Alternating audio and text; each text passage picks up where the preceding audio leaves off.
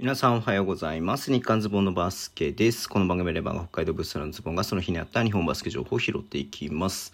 えっ、と、8月の5日号ですね。はい。今日ね、あの、富山じゃな、富山今日出てないや。えっ、と、あの、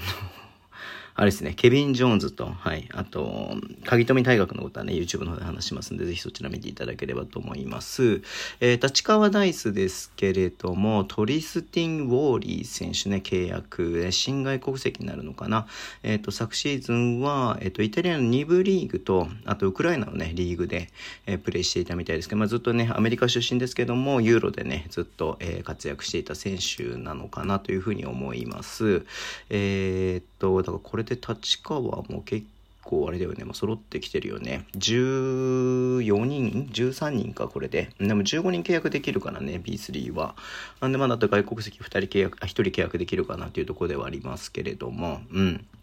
はい、えーちょっと楽しみにしたいなというふうに思っています。で、えっ、とね、プレシーズンゲームもね、まあ、ちょっとなんか、あれだね、お盆にね、お盆休みにね、えっ、と、来週つうか、だから今日が営業が最後で、えー来週いっぱいはね、なんかお盆休みみたいなね、えーチームとかもあるんで、結構ね、リリースが、えーここ何日か続いてましたけど、今日は、えっ、と、宇都宮ブレックスが9月の18日の日曜日に、えっ、とね、鹿沼のあのね、いちごアリーナっていうところでね、はい、横浜ビーコルセアズと、えー、1試合、一試合だけですけどもね、プレシーズンゲームをやるということでリリースがありました。うん、ね。結構宇都宮はこれでだから仙台ともやるし、えーっと、アウェーだけでも富山ともやるし、えーみたいな感じでね、まあ着々と組んできているかなっていうところではありますね。うん。まあチームによってはね、結構非公開とかでね、あの、全然情報を出さずに、えーね、あの、お客さんも入れずにやったりとかね、するところとかもありますんで、うん。まあただね、えっと、これもバスケットライブのテストみたいな部分もあったりとかもしますんで、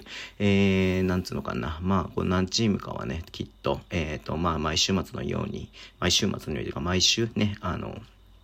中継とかどっかのチームあるかなって思うんで、えこれとか見たいよね。横浜もね、え宇都宮もね、試合見たいなっていうふうに思うので、はい。えー早く開幕しないかなっていうふうに、えー楽しみにしております。はい。えーそんな感じでね、ちょっとあまり、えニュースがね、なくなっていて、来週もだからね、お盆休みだって言ってるんで、もう、さらにないだろうなというふうにね、思ってますけれども、はい。えーね、まあちょっと早く開幕してほしいなっていう気持ちでいっぱいでございます。はい。えー、ということで終わりにしちゃいます。Twitter でも以上発信します。フォロー願いします。一応毎日やってます。ラジオとかのアプリで聞いてる方はとボタンを押してください。では、今日もお付き合いいただきありがとうございます。それでは、いってらっしゃい。